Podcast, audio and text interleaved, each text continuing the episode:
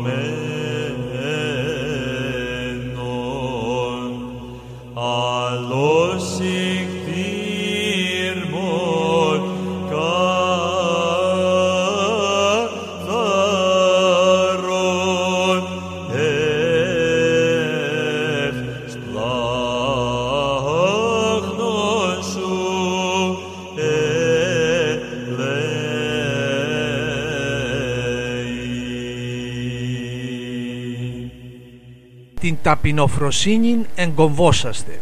Από την Κυριακή του Τελώνου και Φαρισαίου εισήλθαμε στο κατανικτικότατο τριώδιο την ιερότερη περίοδο του λειτουργικού έτους. Στην αρχή του η Εκκλησία μας καλεί να φύγουμε μακριά από την υπερηφάνεια του Φαρισαίου και να μάθουμε την ταπείνωση του τελώνη. Φαρισαίου φύγομεν υψηγορίαν και τελώνου μάθομεν το ταπεινόν εν στεναγμής, όπως λέει το κοντάκιον του όρθρου, η οποία θα μας υψώσει στον κατάλληλο καιρό.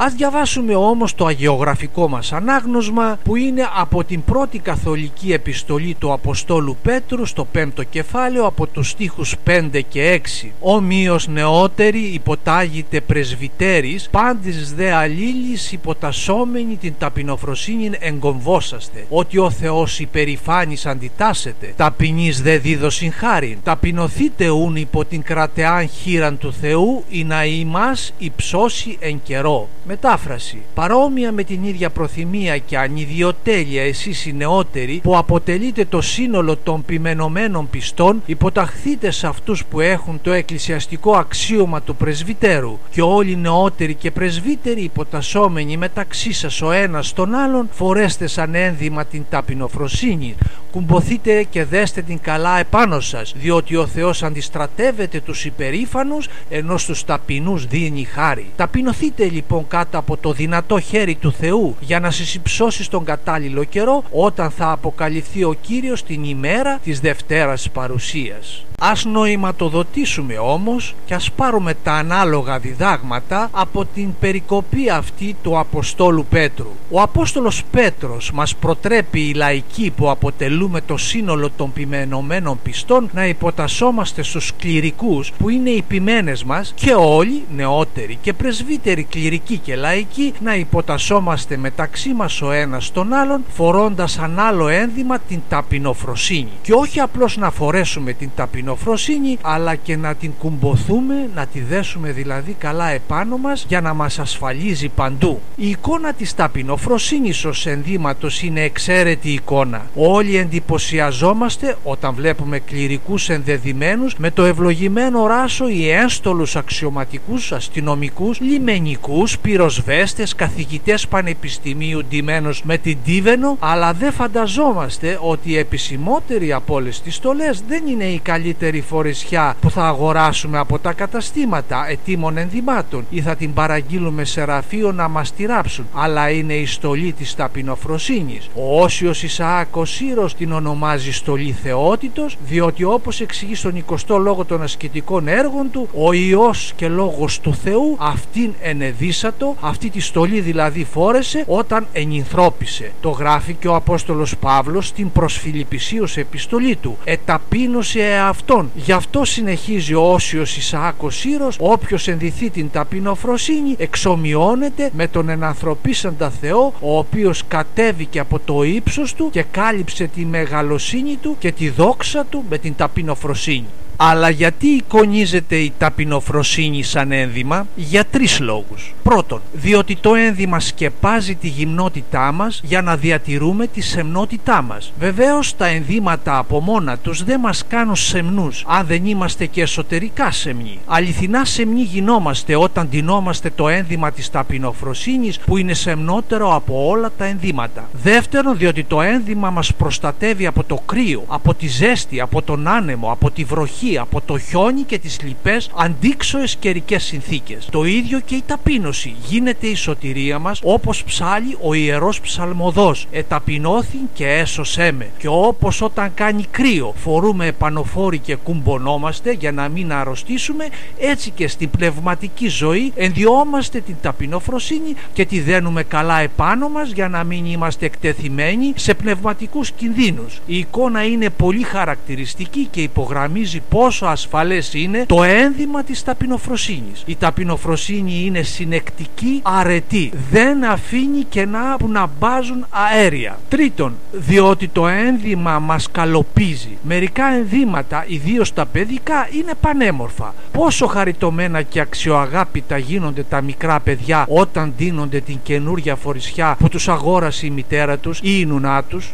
αλλά όσο πανέμορφα κι αν είναι μερικά ενδύματα, αν συγκριθούν με το ένδυμα της ταπεινοφροσύνης, υπολείπονται. Η ταπεινοφροσύνη είναι το ωραιότερο από όλα τα ενδύματα. Πόσο χαριτωμένος είναι ο ταπεινός άνθρωπος, πόσο γλυκý στους τρόπους του και στη συμπεριφορά του, πόσο αξιοαγάπητος γίνεται στο περιβάλλον του. Το ένδυμα της ταπεινοφροσύνης, ο Απόστολος Πέτρος μας παροτρύνει όχι απλώς να το φορέσουμε, αλλά να το κουμποθούμε. Είναι πολύ δυνατή αυτή η λέξη. Μόνο στην πρώτη επιστολή του Αποστόλου Πέτρου συναντάτε στην Αγία Γραφή. Τι σημαίνει εγκομβόσαστε, σημαίνει κουμποθείτε και δέστε την καλά επάνω σας. Σημαίνει στολιστείτε με την ταπείνωση, η ταπεινοφροσύνη αποτελεί πολύτιμο στολισμόν, ωραία αναισθήτα, εξηγεί στο υπόμνημα ο καθηγητής Παναγιώτης Τρεμπέλας. Ο Άγιος Νικόδημος, ο Αγιορείτης μαζί με τις πιο πάνω ερμηνείες της λέξεως αυτής αναφέρει και τα εξής. Το εγκοβόσαστε θέλει να υπεί τι λήξατε στον εαυτόν σας, ανασκομβόσαστε, ανασκουμποθείτε, καθώς γάρ εκείνοι όπου έχουν να κάνουν καμία υπηρεσία κοπιαστική ή να ανεβούν σε κανένα υψηλό υψηλών τόπων ανασκομβώνουν τα ρούχα των δια να είναι ελεύθεροι και να μην εμποδίζονται. Έτσι και όποιος θέλει να αναβεί στο ύψος της αρετής πρέπει να ανασκομβωθεί με την ταπείνωση. Γιατί ο Θείος Απόστολος συνιστά σε όλους, κληρικούς και λαϊκούς, την ταπείνωση, διότι είναι η πλέον ενδεδειγμένη και απαραίτητη προϋπόθεση καλής συνεργασίας. Χωρίς ταπείνωση δεν μπορεί ούτε η συνεργασία να προχωρήσει, ούτε η οικογένεια να ορθοποδήσει, ούτε η συλλογική ζωή να συνεχιστεί. Βεβαίως οι υπερήφανοι άνθρωποι δεν θέλουν ούτε να ακούσουν για ταπείνωση. Αλλά η Εκκλησία μας καλεί ιδίως τώρα που εισήλθαμε στο τριώδιο να ταπεινωθούμε κάτω από το δυνατό χέρι του Θεού. Να ταπεινωθούμε εναντίον που σημαίνει ενώπιον του Θεού τελωνικός όπως λέει και το ιδιόμελο του Εσπερινού. Τελωνικό σημαίνει ότι συναισθανόμαστε βαθιά την αμαρτωλότητά μας. Χτυπούμε το στήθος μας που περικλείει την αμαρτωλή και ακάθαρτη καρδιά μας και λέμε με πόνο ψυχής και συντριβής καρδίας ο Θεός συλλάστη τίμη το αμαρτωλό όπως ο τελώνης της παραβολής. Ταπείνωση σημαίνει όχι ταπεινολογία αλλά αγαπούμε την εκοπή του ιδίου θελήματος δεχόμαστε τις υποδείξεις που μας κάνουν οι άλλοι και ό,τι άλλο βοηθεί στην ταπείνωση. Επίσης εργαζόμαστε τα έργα μας, τα Άγια και Ιερά, ταπεινά και αθόρυβα. Υπηρετούμε τον Κύριο με τα πάσης ταπεινοφροσύνης, χωρίς ελαττήρια προβολής και επιδείξεως. Amen.